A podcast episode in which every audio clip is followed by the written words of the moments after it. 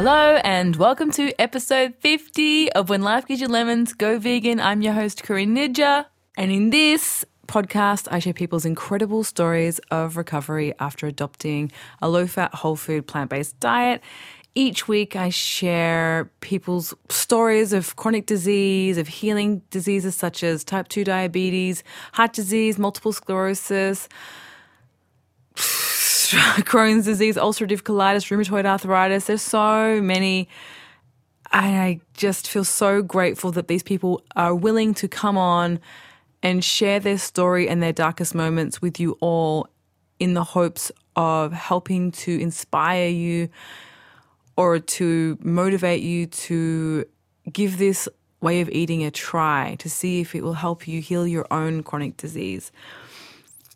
Ah, this week I was so very excited to interview Dr. Shireen Kassam. Shireen is a consultant hematologist over in the US and she is a lymphoma doctor and has done loads and loads of work with people who have lymphoma and other blood diseases and her you know her she has been plant-based since 2013 vegetarian since 2001 so she is long-term plant-based doctor and expert in plant-based nutrition lifestyle medicine she began the plant-based health professionals UK group that you can check out on social media and on yeah on Facebook and follow them. And she also they they launched Plant Based Health Professionals UK in uh, 2018, earlier this year at VegFest.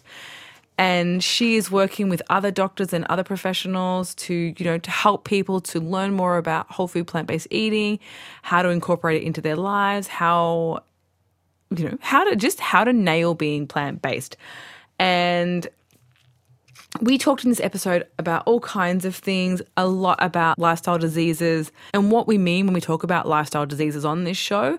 We also talked about things like heme iron because I think a lot of people are confused about iron and our doctors tell us that the most absorbable iron is heme iron, and, and, and that's true. And according to Dr. Dr. Kassam, that is true. But she had so much more to talk about when it comes to iron, how it's absorbed, what forms are better absorbed by our bodies and utilized by our bodies. It was really interesting to me. So I hoped it would be interesting to you. I think a lot of people say, you know, I hear it all the time that they can't go vegan because they're anemic and they can't store iron and those types of things. So it was really fascinating to hear from Dr. Kassam about this area in particular. And we also talked a lot about the carnist diet and the diet where people only consume meat, that they avoid plant foods at, at, at all. They don't have any plant foods in their diet. As I, I, you know, I was fascinated and intrigued by when I learned about this way of eating, as far as it's so it's so contradictory to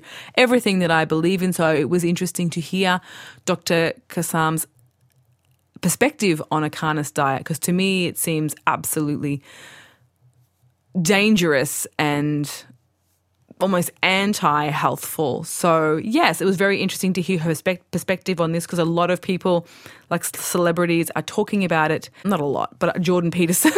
he was on the Joe Rogan podcast recently, and that's what piqued my attention. I have heard it a couple of times from different different people, so it was great to hear her perspective on that too. Yes, we, we, we I learned a lot this episode. I was so grateful to have Dr. Kassam on the show and to learn more about how, you know, UK UK plant based doctors are working together to spread this message and to to transform the medical system over there as far as incorporating more nutrition based research and science into into their work, into helping their patients, into into into mainstream medicine.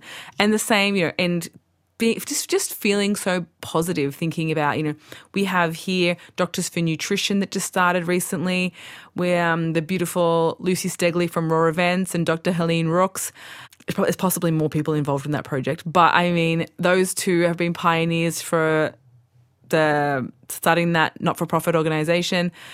Doctors for nutrition here in Australia, and we have PCRM physicians for responsible medicine over in the States. And combined, it's just so exciting to think that there are these groups of individuals and doc- medical professionals who are forging ahead, spreading this message to the masses, which is so exciting. So, I'm very, very excited for the future of plant based medicine, lifestyle medicine, and what it means for sick care. You know, hospitals is where sick, you know, where people go when they're sick, and healthcare is, you know, on our plates at home in our life. So, yes, I am very excited. So, I'm so ho- I hope that you all enjoy this, this week's episode, and let's get started.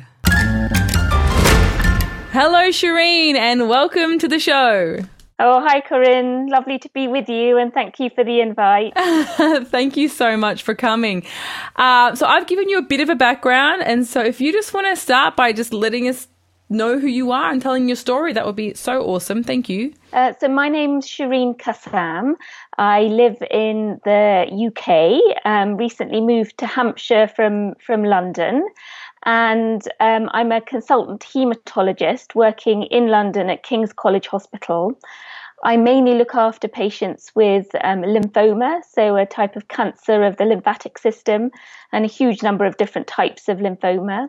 Um, and I also do laboratory diagnostics, so I look down the microscope and make diagnoses of um, hematological um, cancers, so blood cancers, um, and integrate various results into um, reports. And um, I, I am plant based as well, so I count myself as a plant based doctor. And I have been vegan or plant based since 2013, having been vegetarian um, since about 2001. And I became plant based or vegan uh, for ethical reasons primarily. But then when I started looking into how to eat and feed myself and um, advise patients on nutrition and diet. I was just amazed at the wealth of information out there supporting the role of plant based nutrition and diet in promoting optimal health and potentially treating and reversing lifestyle related diseases. So um, now on the side, I have an organization called Plant Based Health Professionals UK which I founded um, last year, almost exactly a year ago. It got off the ground at London Veg Fest um, in 2017. And we have a team of individuals, mainly um, doctors, but there's nurses and nutritionists and um, various people um, who are promoting plant based nutrition here in the UK. Um, so that's a little potted uh, story about myself.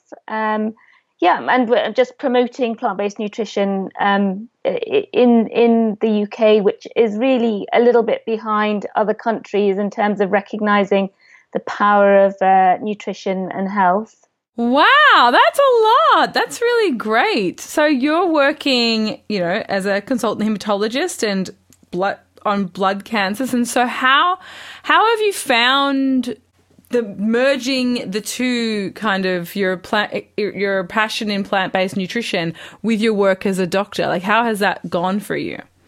Has there been obstacles? Yeah so i think i think it's difficult. Um, as a whole the nhs the the um, you know the healthcare system here in in the uk and england um, is not really promoting plant based nutrition per se. I mean, having said that, um, Public Health England has a, a, a rather good Eat Well guide that's worth looking at, which came out a couple of years ago. And I'm quite supportive of it because it does promote plants um, and uh, tells people to minimize red meat, processed meat, etc. But um, the UK has been rather co-opted uh, by the high fat, low carb movement, um, which has been undermining quite a lot of the NHS and public health messages. Um, and so it's straddling that sort of um, messaging in the, the NHS. Um, and I find that in the environment I'm working in, it's still very much uh, uh, one that promotes eating meat and meat protein is healthy and dairy is essential and um, eggs are a good source of protein and nutrients. And so I sort of feel at the moment I'm leading two lives. I'm treating patients with lymphoma, obviously talking to them about my um, knowledge on nutrition and what I advocate, but on the other side, um, they go and meet our dietitians who very much advise them to be keeping meat in the diet. Um, so, yes, so that's one half of what I do. And then outside of work, I feel like I have a slightly different life where I'm promoting plant based nutrition. And I still have to find a way to, to marry up the two. Um, partly because um, when patients are initially diagnosed with cancer, it's such a lot to take in to then think about changing your whole diet as well, given that most of the people I'm, I'm treating are eating what's considered a traditional um, Western diet. Um, but I think um, the main chance to help and improve people's lives with nutrition comes when they've completed treatment, um, you know, which is usually sort of, you know, somewhere between four to eight months of, of chemotherapy. Um, and they're looking to improve their quality of life and health going forward, hopefully now being in remission. And I'm then able to share information with them. Um, my interactions with them then become quite infrequent and they're back to primary care. And then it depends on who they're seeing in their primary care setting as to whether they're supportive of plant based nutrition or, or not.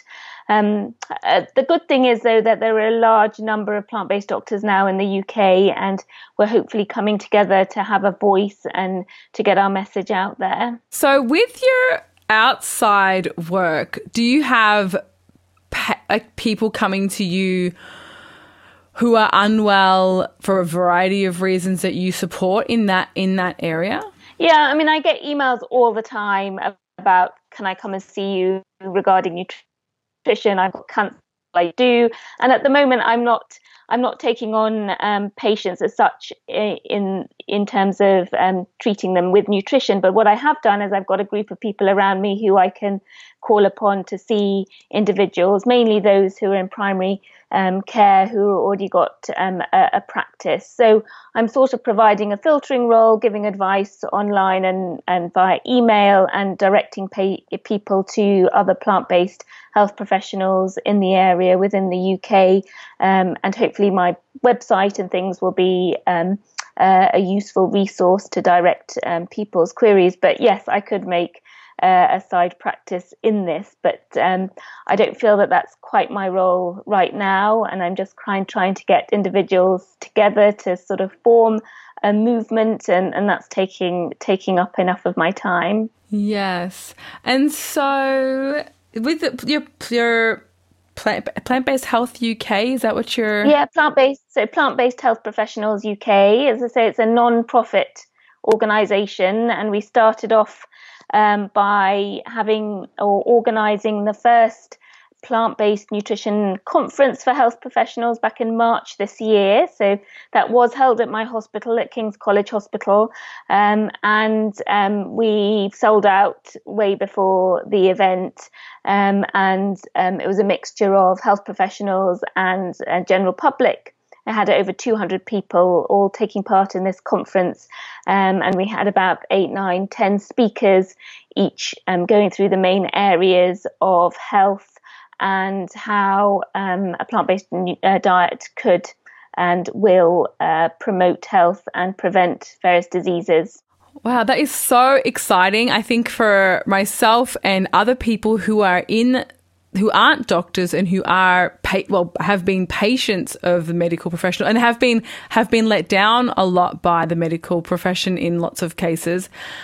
It's so refreshing and exciting for me to hear that the future is looking so much brighter. I, I agree. I think that there definitely, yeah, there definitely is uh, a shift it is, it's so exciting. And so I'm so glad to have you on the show to talk about this because I think um, a lot of people, you know, we do in our own little echo chambers, we do feel like sometimes it feels like you're just going around on a hamster wheel with nothing much, no, no, not much progress happening. And, you know, the World Health Organization's research around processed meats, for instance, has been out for so mm-hmm. long, and yet processed meats are still on the shelves and still. I know. My son's got a sausage sizzle at school tomorrow, and I'm just saying to my son, you know, can you believe that schools are feeding class one carcinogenics to to the kids to make it fun for a fundraiser for yeah. Uh, the AFL. Yeah. It's just and so sad. Feed, yeah, we feed processed meats to our hospital patients. It's it's dreadful, and I go to breakfast meetings at work where they serve a bacon sandwich in a white baguette, and I'm the only one that shows dismay, disgust, outrage, and then I'm just laughed at or ridiculed, and everyone else is happy to carry on eating their carcinogen. And, you know, and then we're talking about things like bowel cancer and bowel health and diagnostics. And, you know, it's just, it's just so um, perverse that on the one hand, you know, we're feeding people poorly. And then we have individuals like myself trying to sort out the problems by, uh, you know, having to treat cancers. So, um, yeah, but I, I think, as, as, as I said, I think you know, with a growing number of ethical vegans, um, people are realizing they need a different way of eating. Um, so it's not a, it's not good enough to just be vegan. Obviously, we're vegan for the animals, for the environment, for social justice, but we need to be able to eat food uh, and, and and nutritious food. And people don't know how to do that. We've forgotten how to cook. We've been reliant on processed foods and takeaways and restaurant meals for, for just far too long. So um, I think everyone is realizing that we just need to relook at what what we're doing and how we're preparing food. And and as I say, um, the conference we did in in March was a was a sellout, and it's full of general public who are wanting to understand the role of nutrition in in health. So it's so exciting that it was a sellout, and I know that Lucy Stegley, who runs Raw Events, and and who now has um, Doctors for Nutrition. Well, I think that they're, they're a, they're a chari- charity. They're I'm pretty sure they're registered as a charity. Yes, and charity, yeah, they're not for profit organisation, and it's it's amazing to see the audiences, like to see this wide, diverse audiences of people who who are wondering, who are curious about their health, and they're not all you know, sometimes you think it's just you, you and your other vegan, whole food, health, health conscious friends who are in the audience listening to the same you know, the same thing, but it's not. It's a whole wide variety of people who, you know, have come from all different backgrounds and stages and, and and health experiences, you know, and you can see people in there who are obese or who are over, who are chronically unwell or who are, and they're all wanting answers. And I think that it's a time when everyone's saying, you know, the, the system hasn't worked. Let's try something new. Let's try to look for the cause rather than the, the, the cure. As, as as much prevention rather than cures. Does that make sense? yeah, totally agree. I mean, uh, as as we've heard many uh, plant-based doctors say that you know we've been for the last several decades we've we've been in a healthcare system that deals with sick health. So we we're a sick health system. We're not a healthcare system. We need to go back to yeah, we need to go back to promoting health, which, as you say, starts with prevention. And we know that lifestyle and diet are now the biggest causes of disease and disability and death in countries of affluence. So your country, my country, America, um, the the data show that diet and lifestyle, which includes alcohol and tobacco smoking, um, cause um, the most number of deaths and loss of life um, compared to any any anything else at all. So we have the ability to change that and do something about that so that we can live healthy, longer lives. At the moment, we're living longer and sicker, yeah. and actually, um, in in the not too distant future, we're probably going to be living less long compared to um, uh, uh, other other countries that have still got a more traditional um, diet. And um, yeah, I, I, just think the impact is so huge. But the, but the problem is that you know, where is the incentive? It's just so easy to carry on as we are and then hope that somebody else or something else will will fix us. Um, and I think a lot of us have forgotten what it's like to feel well because we've been abusing our bodies for for so long. Um, and and the other thing everyone forgets about is that well, certainly here in the UK, the third um, top cause of death is healthcare pills and procedures. You know, how can it be that with our healthcare system we are causing death and disability? Um, there's something very wrong with that. Yes, I only discovered this about two years ago when I was doing my some, some study myself that the third cause of death is your doctor. you know, seeing seeing it con- con- consequences not the right not the right word but of, of, of seeing of seeing a, a doctor um, which is which is alarming. And I don't think everyone everyone thinks you go to your doctor and you get well but it's the third leading cause of death in most in I think it's in, in the states it is and I think in Australia and I think in America in UK uh, it is as well. Yeah absolutely. Um, and and and it's because the way way we've been um, trained as doctors is very much about fixing disease, not promoting health. And um, yeah, but I think I think as you say, things are changing. You know, in America now, there's the American Lifestyle Medicine um, Association, and you can get a, um, a qualification in lifestyle medicine. And here in the UK, there's the British Society for Lifestyle Medicine also, and they are doing a great job here in the UK at promoting healthy lifestyles. Uh, my main issue, though, is that, as I say, um, the UK has been co opted rather by the high fat, low carb movement, um, which to me is so disappointing on so many levels because, again, um, like with pills, it's not curing the disease, it's masking the problem. So, yes, high fat, low carb temporarily will cause weight loss, temporarily will bring your blood sugars down, but it's not getting rid of the disease process. And um, just in the last month or so, there have been a couple of um, really good uh, papers showing that those following um, high fat, low carb um, diet, especially if um, the alternatives to the carbohydrates are coming from animal foods, so meat, dairy, eggs, um, that actually you're going to have a shorter life expectancy, that you're going to have more um, risk, um, increased risk from heart disease, um, and and as we've already said, you know, meat, processed meat, red meat causes cancer. So the short-term gains are going to be outweighed by the long-term harm. So I really, really hope um, that the tide is going to turn um, in the UK away from the low carb movement, um, which really is is, is going to be a problem. Yes, it's actually really. I'm glad that you were talking about this because I don't. My husband I'm just outing him. He we, we both listen to podcasts, and his favorite, well, one of his favorite ones he listens to is Joe Rogan. And recently he had on Jordan Peterson, I don't know much about him, but anyway, he's going around. He's like a lecturer on basically kind of on society and maybe philosophy and society and social structure and social construction.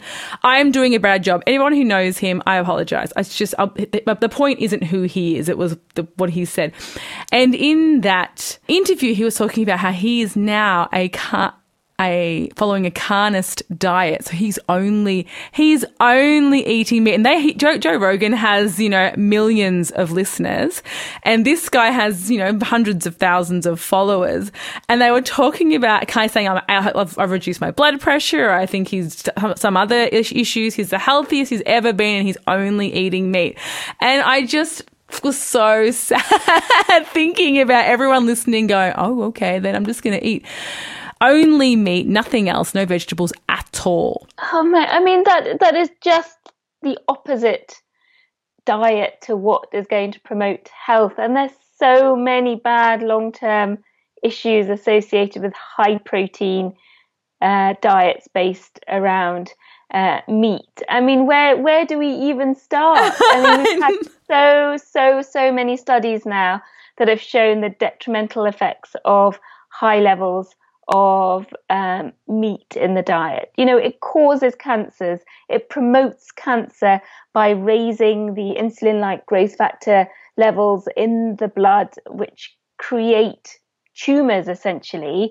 Um, you know, the, it messes up your gut bacteria such that the um, uh, choline and carnitine in these animal products is converted into toxic substances that cause atherosclerosis, so heart disease. Um, it messes up the bowel health, so you get diverticular disease, colon cancer, inflammatory bowel disease, and it it creates inflammation. As you know, I mean, you're somebody who's healed your body um, from an autoimmune disease. Um, you know, meat causes inflammation. It's been shown in studies that you eat meat, your body becomes inflamed. You eat plants, your body becomes um, back goes back to normal and with reduced inflammatory markers. It's just it's just inconceivable to think that we are going to um, be healthy on a purely meat based diet. So our bodies are not even designed to deal with that sort of load. You know, all that acid that then needs to be excreted by the kidneys that will eventually fail. You know, our long guts that just mean that this meat just festers in the gut and and you know ruins the lining of the gut. I mean, I could just go on and on. It's just the worst worst diet. I didn't even mention heme iron, which is toxic in so many ways. So um, yeah, I, I sadly the, these effects that he'll he he's seeing in the short term, long term, a the diet's not sustainable, and b it's going to be disease promoting. There's no doubt. Thank you. I actually do want you to go into the heme iron because people people talk about heme iron all the time and how we can't get heme iron on a vegan diet and all all the so please can you please talk about it a little bit? I, I know i'm not saying that you know you're but i'd love to hear your thoughts on it because I, I i'm not an expert and i don't work in this area so i'd love to hear your thoughts on it. Yeah, so I mean, it's it's an emerging area actually, but there is there are good data now in the scientific literature showing that really heme iron is not the preferential iron that we need for our bodies. So the heme iron is coming from um, the iron in hemoglobin, which is in our red blood cells, and from um, muscle. Um, so you only get it when you're eating animal products. And it's absorbed better than the plant ions, um, but um, that doesn't mean it's better for us. So we've always been led to think that, um, you know, lots of iron in the diet is crucial and, and essential and we must get it from meat. But that really isn't the case. And actually, the way the body handles the heme iron um, is is creating inflammation. So the iron molecule in that is actually creating stress, what we call oxidative stress in the body, um, which leads to inflammation. In the gut, also, it is um, promoting the creation of um, N-nitroso compounds, so things like nitrosamines, which are the cancer-forming um, chemicals, um, and also it's been shown that heme iron um, intake increases the risk of diabetes through this whole generation of inflammation and oxidative stress. And ultimately, so many of our diseases are related to inflammation. This, this your body's um, chronic state of trying to heal the body. They it, it does it through inflammation, but long-term inflammation, stress, oxidative stress um, is is creating diseases like heart disease, diabetes, and cancer.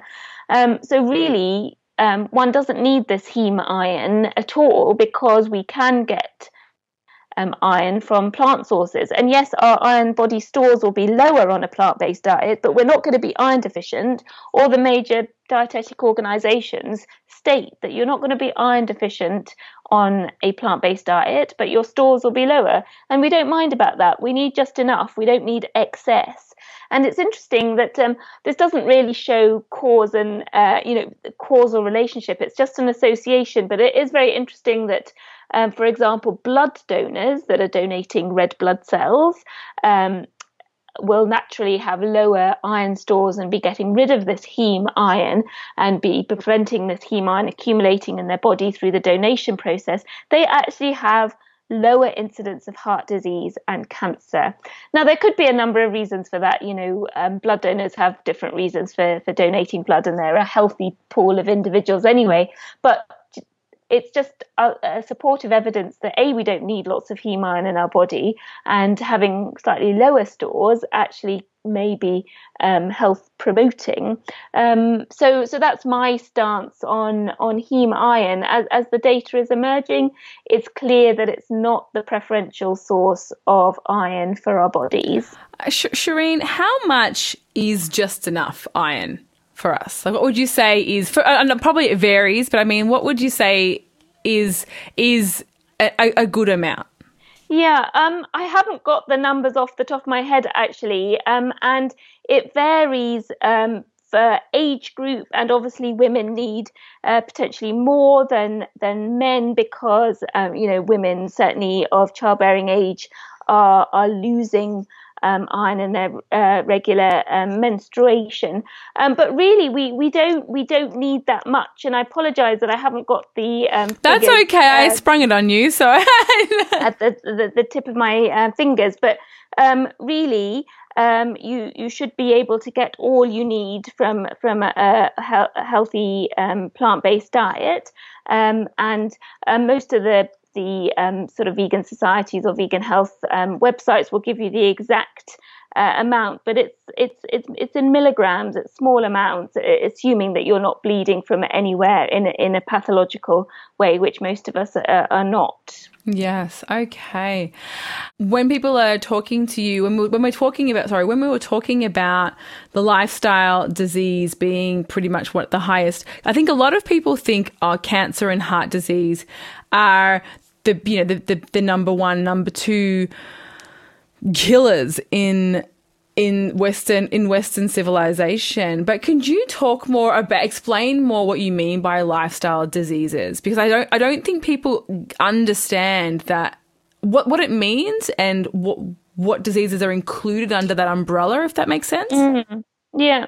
So um uh, life when i talk about lifestyle diseases i mean those illnesses, diseases um, that are caused predominantly by the way we're living our lives. Um, so that includes, um, most importantly, what we're putting into our body, such as our diet. Um, other things that we ingest are obviously chemicals and pollutants that are, are, are in our environment that get um, ingested through the food that we're eating. Um, and then other lifestyle choices such as whether you choose to smoke tobacco or not, um, how much alcohol you drink. Um, physical activity is a um, lifestyle choice um, that most of us are not getting enough of, but is associated with um, many health benefits. And the lack of physical exercise is also contributing to um, illness and disease. other factors are uh, keeping stress, you know, psychological, mental, physical stress in, in, in our lives at a minimum um, as our life uh, uh, as a lifestyle choice or or as we're able to. Um, and um, other things that um, are important include you know sleeping well um, having enough sleep um, and um, being uh, safe in the sun, for example, so safe sun exposure for reducing risk of uh, of skin cancers. So those are the uh, broad categories of our lifestyle choices that are impacting on lifestyle diseases, and um, the top diseases that we're all dealing with every day are very much um, caused by our lifestyle choices. So you've mentioned the top diseases that really are limiting our lives and causing disability, and that they they are heart disease and cancer. Now, not every cancer can be prevented by um, lifestyle, um, but uh, the World Cancer Research Fund, which has just published a large document on cancer prevention, um, which um, uh, details the lifestyle choices one can make to reduce our risk of cancer. And they and other major cancer organizations um, state that up to 40%, if not more, of cancers could be prevented through healthy lifestyle choices. So that is through nutrition, through maintaining a healthful weight, so um, having a normal uh, body mass index, um, by promoting um, and eating predominantly plant foods, avoiding processed meats and red meats, um, limiting sugary beverages and other high sugar foods because they promote obesity, having regular physical activity, um, and I think those are the oh, and obviously not smoking and limiting alcohol. So those are the main things for cancer, but actually they're the main things for preventing heart disease, high blood pressure, diabetes, kidney disease, Alzheimer's, or all the common prevalent diseases in our society. Thank you so much for that because I think that it is they they kind of become like jargon kind of terminology that that your everyday person just thinks lifestyle. And they and they also when you're talking about the contributing factors, diet, environmental toxins, smoking, alcohol, physical activity, exercise, stress, sleep, all those things, it's like sun exposure. A lot of people I hear sometimes when I post things on social media, people will say, Oh, everything gives you cancer. You know, you've got to die of something. You know, everything's a toxin these days. You know, oh, like it's so overwhelming. And I do think that our social, um, social media, kind of our information climate currently, it does become very overwhelming where it seems like it's almost crippling for people because it's just every day a new thing, which is why I I try to focus on making the, those things clearer um, in this podcast by just focusing on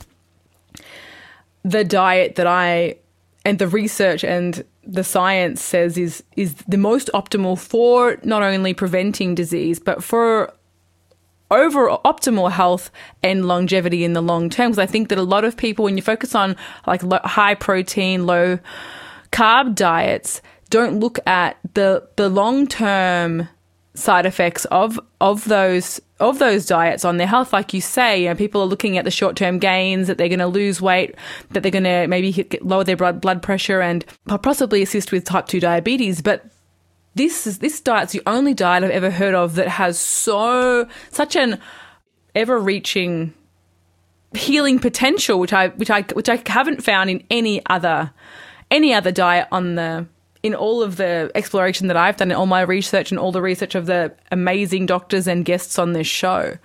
No, absolutely. I mean, we forever being um, told contradicting information in the news, so so we have no clue. So for one one moment, alcohol is good for the heart. The next moment, you know, um, any alcohol is toxic. Um, and uh, you know, one moment it, it's great to have eggs and it doesn't affect your cholesterol, and on the other hand, you know, the World Health Organization is telling us to limit processed meat. Um, it's confusing. I'm confused as well, and that's with having the, the, the knowledge that I, I, have access to.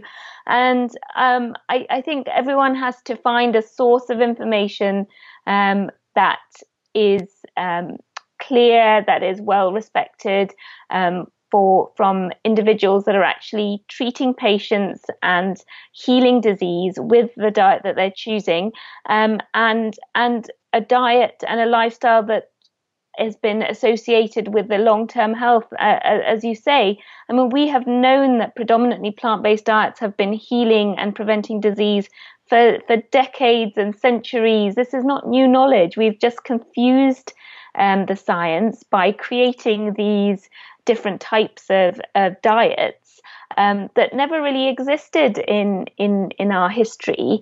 Um, there are only very small populations out there that have ever been eating high protein um, diets for for, for centuries. Um, we've been eating predominantly plants um, with small amounts of uh, of meat and animal products, and and none none of the plant based doctors are really saying you can never eat any meat, dairy, or eggs, but it needs to be minimized and it probably needs to be less than 10% um, of your your calories um, to really get the healing properties of all the plant foods that one is eating.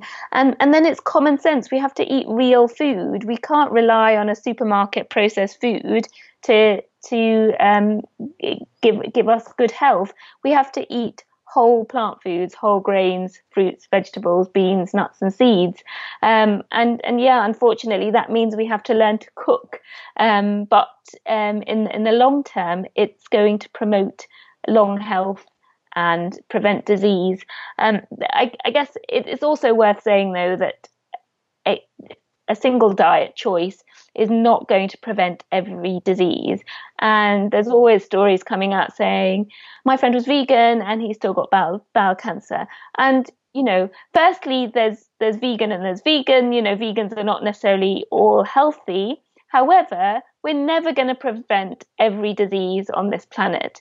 But what we can do. Mother Nature is, has to kill us. We're a plague. Absolutely, absolutely. And cancers will always arise.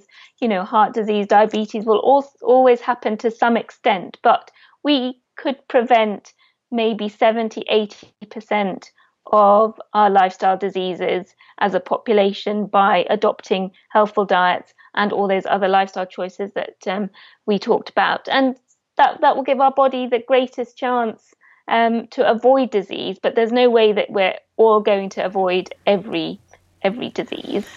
Absolutely, and I think that a lot of people also stop making the transition because of those stories because people say oh but such and such they were vegan it didn't work for them or they were and as you say vegan there's a spectrum of what vegan even means you know? Some people have much higher fats much more processed foods much more vegan doesn't mean health there's not vegan doesn't mean healthy.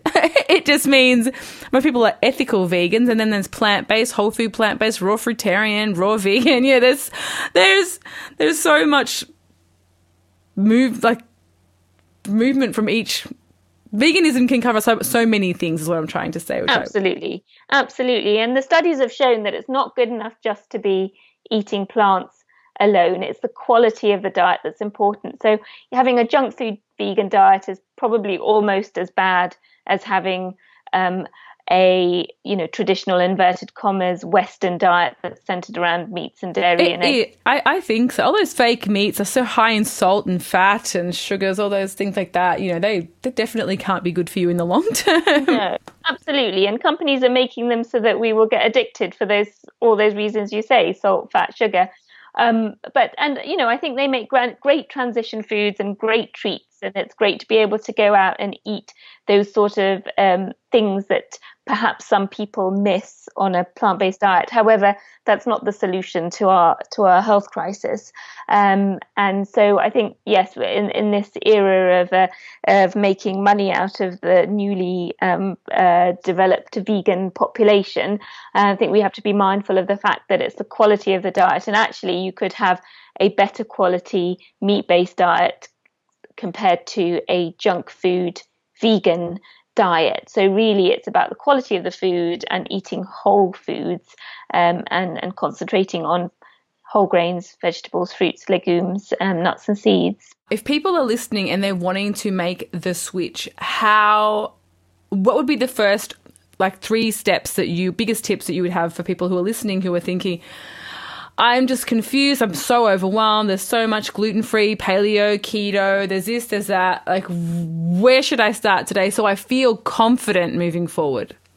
Yeah, I, I think we have to to just start with some common sense. As I say, people know we have to be eating fruits and vegetables. That that's not a surprise to anyone. Even somebody without any nutrition knowledge knows that fruits and vegetables have to form the basis of our diet. So I think while somebody is trying to make the transition, if what the only thing one does is just increase the number of portions of fruits and vegetables in in the daily um, diet, that would be amazing. You know, we, we know that we probably need to be eating 9, 10, 11 portions of fruits and vegetables to get the maximum benefit in terms of reducing heart disease and cancer. So increase those fresh fruits and vegetables and find ones that you like. It doesn't matter what which ones you eat. Um, obviously, we know that the darker the color, the more the antioxidants and, and nutrients in that fruit and vegetable um, compared to the more pale coloured ones. So go with all the dark fruits and vegetables that we can and emphasize the leafy greens, um, etc. Um, so I think while one's considering what to do, like there's no controversy. Even the high uh, fat, low carb movement know that fruit and vegetables are great for you. And then I think one probably needs to take the time to to figure out how we're, we're going to transition the common and favorite foods in our um, diet to one that's predominantly centered around um, uh, uh, plants. So, um, you know, PCRM, so Physicians Committee for Responsible Medicine, for example, do a 21 day kickstart program, which I think, you know, would be excellent for anyone who's interested in transitioning to just take part in because it's free and it's online. But what I think that they make you do is really think about every meal that you're eating and thinking how you can make it more plant based. Because there's a plant based version of every meal. You know, I love curries and I eat loads of curries, and really, literally, you can curry any vegetable, any bean, any pulse. Um, so you just have to think about how you're going to convert that meal that you're used to eating um, into one that um, plant based and just take the time, go to the supermarkets, look online, go to the restaurants, and just see what's available in that plant based meal.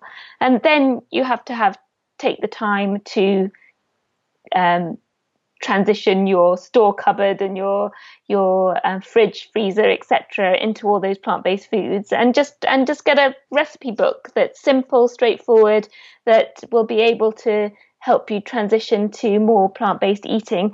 Um, and I, I, think nobody can do it overnight. I think everyone takes a different amount of time. And as I say, those sort of um, more processed foods are a good transition food, um, and you know can can be a side uh, part of a plate that's full of mainly vegetables and whole grains.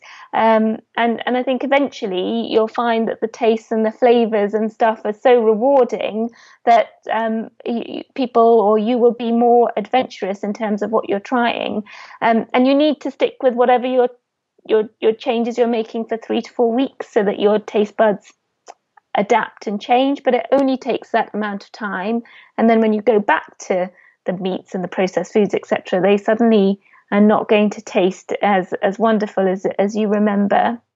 It's interesting that you say that because today I uh, read a, a comment and a woman was saying that she has gone plant based, and what she didn't like, she'd been plant based for three weeks, and what she didn't like about it now was that, which is interesting because I have the opposite thoughts, and a lot of people talk about this, is that now all of a sudden, whenever she eats a little bit of dairy or a little bit of this or a little bit of that, she feels so sick. Oh, interesting. yeah, and and she was like, I don't like this. I want to. I should be able to eat anything I want, and now I can't eat anything because I feel so unwell whenever I eat, you know, dairy or meat or whenever I eat anything, my body's giving me these ooga ooga. this is this is making me feel sick now. And I wanted to see what you your thoughts on that is because I know my thoughts on it are, but I'd like to hear it hear what your thoughts on that are.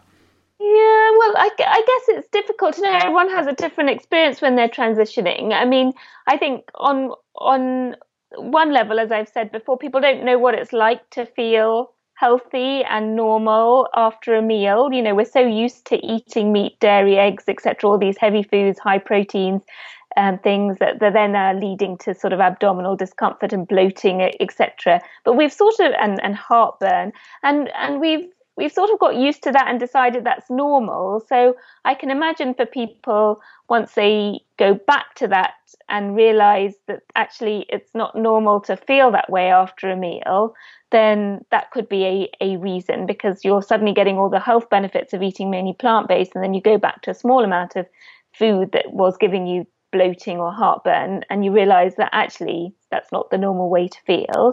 Um, I think for me, um, it was mainly, you know, I, I wouldn't even be able to put these foods in my mouth because I I understand where they come from. You know, the the fact that dairy is coming from a cow usually, uh, you know, and that cow is being milked and it's full of all these growth hormones and um, uh, proteins and things that are there to create growth in the body. And that to me just seems odd that we're drinking the milk of another species. So that that's what's going to stop me because I finally understand what it is that we were putting in our our mouths or the you know the fact that you have a bit of meat on your plate we call it meat but if it you know it is flesh from a animal that was alive and you know to sit down at a meal and eat that with you know my companion animal or dog or cat next to me just doesn't feel right. So that would make me feel ill. So I think people may feel ill for different reasons. Either they realize what it is that they're eating and drinking,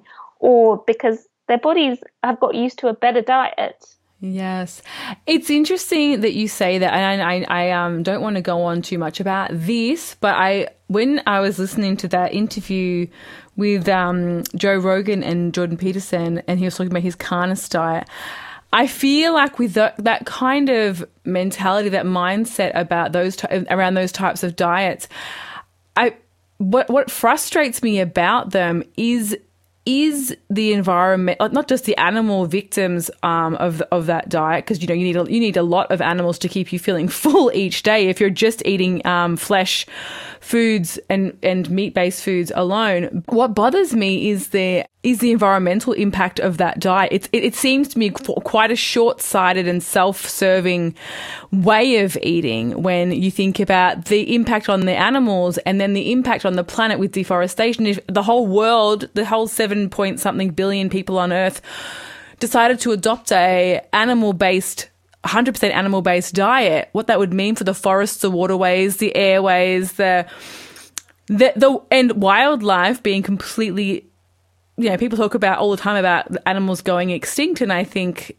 they're going extinct because we destroy their habitats to farm animals and grow crops to feed these animals endlessly. And I think that, you know, when he was talking about it, I was just thinking, you know, that you're talking to millions of people promoting eating a meat only diet, which means that more people are going to try this diet as a fad and cause much more deforestation, much more damage in dead ocean dead zones, much more, you know, increase the time frame of when the ocean's going to be completely devoid of marine life there's a huge toll on that kind of diet that doesn't exist or doesn't exist as high or as much on a plant based diet. So, anyway, yeah, I agree with you. I feel sick thinking about it because of what it means for the future of my children and for the future of their children and the future of the planet as a whole. Absolutely. And, you know, no diet is going to be 100% perfect. You know, no, of course you and not. I could probably pick holes in the plant based diet as well. And, of course, of course we can. And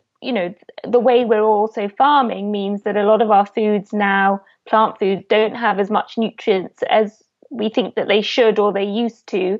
Um, but um, when you look at our planet as a whole and everything and everyone that lives on it, a plant based diet is the only thing that's going to promote the health of the humans, the animals, and the environment. So it's just a it's just a non it's just a no brainer uh, for me um, in, in, that you know we we know we know what's going to create and heal ourselves and our planet and and um, you know create some social justice for the animals really which is it's been something that we've all been too happy to ignore up to this point Yes, I, I, I completely agree. I always say it's a win win win. You get three wins. Like how many how how many situations in life are there just so many positives? You know, there's just so many. I know, but the, the trouble is that, um, as, as you you're rightly, um, we're not here to talk about the ethics of veganism, and I think that's what a lot of non-plant based doctors uh, criticize us about is that obviously they use our ethical viewpoints as reasons to discount the science, but actually the science for human health and plant-based diets is pretty strong. I mean, you know, you, even without talking about the ethics of it, um, the, the the data is really compelling, and I think to ignore that because um, you know veganism is associated with uh, a social justice movement is denying ourselves uh, the chance to live healthy um, healthy lives essentially. It's really interesting that you point that out because I've been thinking of changing this podcast's name from When Life Gives You Lemons Go Vegan, even though I find it funny and humorous, to my own name because I know a lot of people, the term vegan puts them off listening to a podcast. And I want this story and these messages to get out to people like my dad, who would never listen to a vegan podcast. And so I didn't really think when I named it, I was thinking, you know what, I want to make a vegan podcast. I'm a proud vegan and that's my ethics and I'm such a passionate I'm so passionate about it. I became a vegan for a plant. I became plant based first, and then I became an ethical vegan later in my journey. Once I made the connection to the animals and then to the environment and all those things, but my desire to get these stories about health out to the masses I'm feeling like it needs to be, and, and it's unfortunate because because I agree with you. It's so unfortunate that it gets once you say the word vegan and and the ethics of veganism and animal rights come into come into it, people just glaze over their eyes and they stop listening to the to the science and to the healing potential. But I, you know, that's kind of where I'm thinking this podcast is going to go as a result of that because I want the people who, like recently, I did a talk and the um, some of the guests at the talk said, I hope she's not going to try and convert us to veganism. and I thought, oh gosh, like I'm, I'm obviously yes. that is my intent. Yeah, but, yeah no, I, I, think I think it's really tough as uh, as as medics and health professionals, etc. Um, it, it's funny because um, in in the medical literature, there's all this um, this uh, chatter about whether um, uh, research uh, performed by vegans in inverted commas should be uh, uh, documented as a conflict of interest. Um, you know, because if you're a vegan and you're publishing a study that supports a particular diet that's plant based, you know, whether that's a conflict and whether you can uh, be trusted to assess bias and, and what have you in the literature. And obviously, institutions like PCRM, so Physicians Committee for Responsible Medicine, which have always outwardly been vegan and promoting animal um, ethics and, and rights, etc., have come under that same um, criticism that you're vegan and therefore we can't believe anything that you write that promotes plant-based diets because there's a conflicts. But nobody really talks about the opposite, do they? You know that actually most nutrition scientists are omnivores, and if you if you write a paper that's supporting eggs and you eat eggs, well, surely that's a conflict, and it just it's just ridiculous, really. And I'm really happy though to see that so many more plant-based doctors, and particularly in the US, that previously hadn't been talking about their ethics are now calling themselves ethical vegans. So Garth Davis, who wrote Proteinaholic, which is an a, a excellent book. You know Joel Kahn, who's been um, vegan um, and is a plant-based cardiologist. He's been vegan since his early twenties, I think, and I think he's nearly sixty now. Talks about how he's vegan for the animals and the environment as well. And I think we just we we we have we can't um, uh, hide uh, why we have chosen the diet pattern. Um, but I think, you know, we are able to assess the data also um, uh, and um, give credible advice despite the fact that we are ethical vegan. And, and, to me, actually, I think to have a doctor who's compassionate and um, uh, is aware of social justice and injustice in our society is much more um, compelling than than somebody who carries on, um, you know, with a diet that's harming both um, themselves, the animals, and and the environment. Absolutely, I I I. I always get so excited, which is why I was so excited to have you on the show. Was to was to is to meet doctors like yourself who are progressive, who are saying, well, are talking the are walking the walk in a sense by by following a diet that is the most optimal for the planet, for the animals, for your own health, and for the health of your patients, rather than sitting there smoking and eating a cheeseburger in your lunch break and then going to your patients and saying, you know, oh, well, your BMI's too high and you need to exercise and, you know, maybe you should eat eat you know go on a diet or whatever and and not walking the walk like i'm not saying there's anything i'm not meaning to discredit those people as but, but I but I find it such a a much more empowering inspiring thing when I go into a doctor's office and I meet doctors like yourself or Dr. Mark Craig or Dr. Anthony Hodge who've been on this show, Dr. Malcolm Mackay, who are, you know, super healthy, you know, really excelling at life physically and and and challenging the status quo. Yeah, no, I, I, couldn't agree more. You know, the the, the health stats for medical professionals is just as terrible as the general public. You know, doctors are just as fat sick uh, uh, as as everyone else. Um, but it takes some conviction and strength to assess our own lifestyle choices and then make a change in an environment that's not really very supportive of that. Um, and you know, for me at work, I I I'm pretty much well in my immediate workplace. I am pretty much the only vegan actually, and I'm pretty much ridiculed. Uh, so um, yeah, and as I say, I, you know, I'll talk to patients about the plant-based diet, but they'll go and see my colleagues who will will recommend the diet that they choose to eat, which will be you know, meat based, eggs, dairy, etc., and go, you know, say things like everything in moderation, which is just the most ridiculous um, statement. You know, there's no, you can't take carcinogens and toxins in in moderation. It will always harm. I was talking to my husband about this yesterday because people always say this to me. I think you would hear it just as much, you know, more than me even. And, and balance, uh, you know, it's all about balance. And and balance doesn't it's just a mate it's, it's just a saying we've heard so many times we take it as as the truth you know we, we we all need balance and what is balance you know my son yesterday he said mum can i have a push pop in my lunchbox Another kid at school had a push pop in their lunch, which is a lollipop that you push up. Okay. It's a lollipop that's like a, it's a largish lollipop that you push up with yeah. your finger. Um, yeah out of a plastic container. And so I don't like it because it's rubbish that goes into landfill and just never gets rid of. But I also don't like it because it's a, my son, not only is it just sugar, red, bright coloured sugar, for his lunchbox snack, which he'll have in his mouth for the whole of lunch because he's a slow lollipop eater. Mm-hmm. Which means for his teeth and his cavities, and it's just a, yeah. it's just a nightmare. But I mean, in moderation, if I said that in moderation, some people moderation means that they have that that one of them every week. Exactly. And some people moderation means that they have it every day. They get one treat a day, or they get one chocolate a day, or one lolly a day.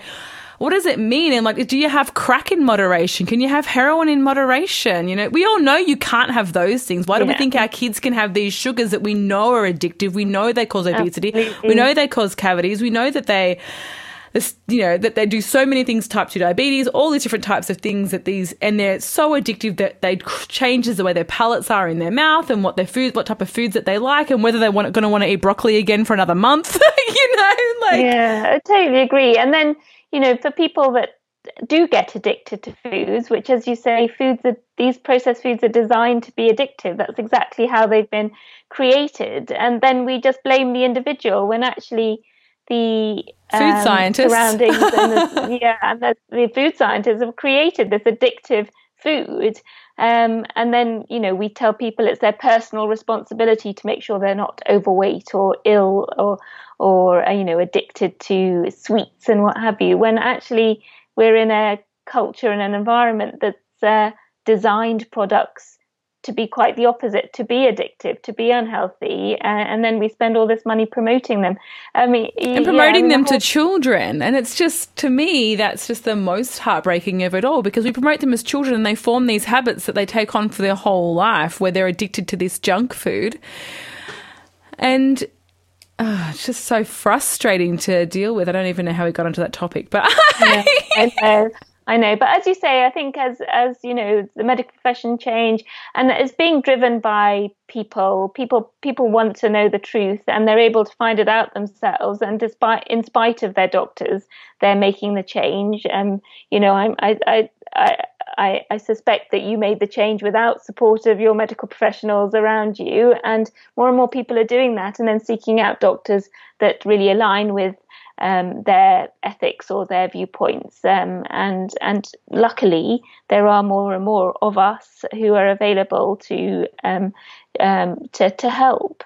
It's so wonderful. I'm so grateful to people like yourself who are leading the way in this movement for of lifestyle medicine, of you know doctors, um, practitioners who are for nutrition and in support of nutrition as a tool for prevention, as a as a as a as one of the greatest tools for prevention of chronic disease. Mm. Absolutely. So thank you so much. And now before we before I hang up, if you could just let us know where we can all find you and follow you so that I I'll say it again, but I mean, I'd love to hear it from you. We can follow follow you on social media where we can find you on online. That would be wonderful. Yeah, so mainly um, uh, on Facebook um, under Plant Based Health Professionals UK. Um, and I have a website which is undergoing a revamp, so it will look um, brighter and better in the next couple of weeks, which is pbhp.uk. So plant based health professionals.uk, but abbreviated to pbhp.uk, um, and you'll find all our events and educational material um, and information sheets, etc., on the website. Um, and then day to day, I communicate via the Facebook page, um, which you can find a link to from the website also. Brilliant. Thank you so much, Shireen. I've loved talking to you and hearing from you, and I am so excited to know that Plant Based Health Professionals UK is out there and that you're collaborating with Doctors for Nutrition here with the wonderful Lucy Stegley and the wonderful Dr. Heleen Roex. Uh, and and the future is looking so much brighter and just knowing that your organization PCRM and the lifestyle medic medicine qualifications are becoming more and more available for doctors who are wanting to follow those paths academically. It's just such a great and exciting time. And even though we've talked about lots of negative, depressing things, it, it, it, it isn't a depressing time. It's a really, really positive time for healthcare and for humanity and for the future of the planet as far as I, I agree. Yeah. The direction I, I everything's hopeful. going. Yeah. I feel disappointed a lot, but I also equally feel hopeful that change is happening. It really is happening every day. Um, and you know we'll look back in five, ten years time, and I think we'll be eating differently, and there'll be more plant-based um, doctors available and um, using their their their knowledge to prevent disease. Absolutely, absolutely. I always say um, when I'm talking about it, I always say you don't want to be a late adopter. You know, no one wants to be the No. last person to give up their slaves at the end of the slavery. You know, or at the end of you know whatever when women when the last person to think that women shouldn't have the right to vote or the last person who wanted Yeah. to you know destroy the indigenous societies around you know you want you want to be a f- early adopter of things that are against oppression and destruction of species peoples planets that kind of thing so Absolutely. you don't want to be the last one um, thank you so much again and i i hope everyone listening enjoyed this episode and thank you so much for coming on the show shireen Pleasure. Thank you so much, Dr. Kassam, Sh- Shireen. Thank you so much, everyone, for listening. Thank you, everyone who's left a rating and review over at Stitcher or iTunes. And if you haven't yet subscribed, you can, you should, because I put out new episodes every Sunday slash Monday filled with amazing recovery stories. And next week is no exception because I am interviewing Dan and Sean from Indian Rock Vegans, and their story is going to explode your brains and fill your heart with so much happiness and joy and sadness and every emotion you can think of. It's so inspiring. I am still reeling from talking to them and eating so much more spinach and kale and ginger and turmeric and garlic than ever before. Yes, you can find me obviously on Stitcher app as well, and Android app. And if you have time, you could also like go over and subscribe to my channel, Corinne Nijjer, where the first 22 episodes are available and more will be coming. And even an actual, not just audio, but soon there'll be an episode of video with Chef AJ, the amazing Chef AJ. Should be my first ever, not just audio, but video over at YouTube. And looking forward to that. Very nervous about that. And I'm hoping to get more video to you soon over there. So it'll be not just audio, but it'll also be the video of us two chatting away. So uh, yeah, give it a try, subscribe, give it a thumbs up, go and give some love to the episodes that are already there, and all of your support.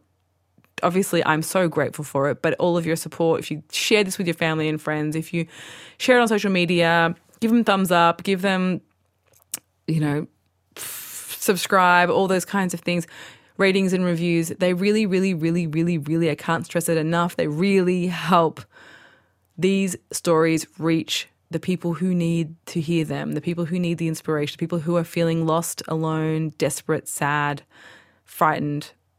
These stories are for those people, people that are sick, people that are like my guests in the immediate weeks after they were diagnosed, like myself in the immediate weeks, months after I was diagnosed. I needed those stories. I needed these stories. And the guests on my show needed these stories. everyone who is feel, living with chronic disease needs to hear these stories. So your support helps so much. So please take the time, share it on social these stories on social media. Pick the ones that resonate with you that you've liked the most or enjoyed the most, and share them with your family and friends. Because or tag them, people people in them, or comment on the post, like them, engage with them. Because your support is what helps people find them and possibly saves their life. I know that sounds extreme, but these stories help save my life. They help save my guests' lives. So it doesn't take much time for us to share, but it takes, you know, it takes such a small effort on our on our parts. But it's such a huge a huge gift to the people whose lives that these stories might change. So thank you so much for listening. Thank you for your support. And I can't wait to speak to you all next week for the Indian rock vegans. Bye.